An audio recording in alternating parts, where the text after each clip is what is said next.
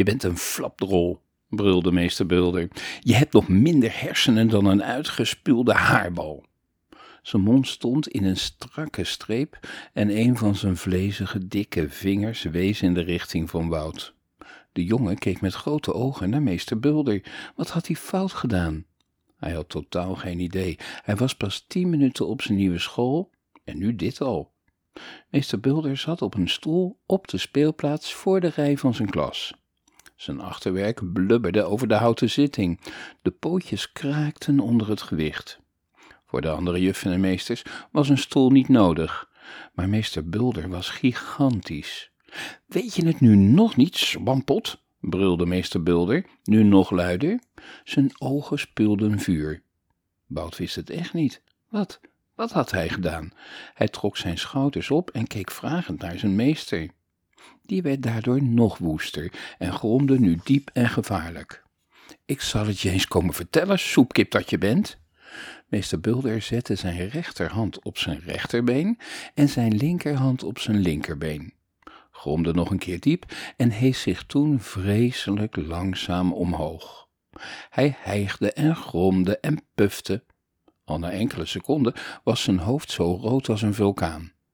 Aan beide kanten plakten sliertjes haar, nat van het zweet dat als lava naar beneden stroomde. Het zag er belachelijk uit. Wout moest vreselijk hard zijn best doen om zijn lach in te houden. Ja, meester Bulder was woest. Maar het was zo'n gek gezicht dat iedereen toch dubbel moest liggen van het lachen. Dat was op zijn vorige school zeker gebeurd. Wout keek verbaasd naar zijn klasgenoten en de andere kinderen die in rechte rijen op de speelplaats stonden. Niemand bewoog.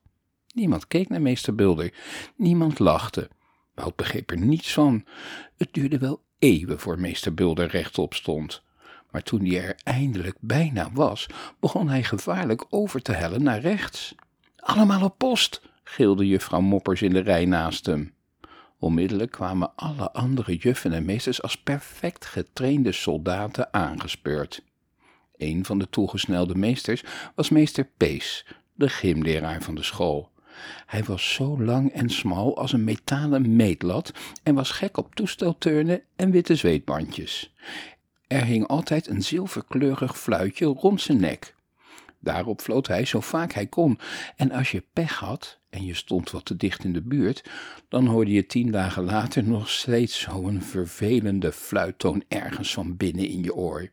Fwiet, floot hij, harder dan gewoonlijk. Fwiet, bel de brandweer, roep het leger, hij gaat neerstorten. De gigantische armen van meester Bulder zwierden nu in alle richtingen als een op hol geslagen windmolen.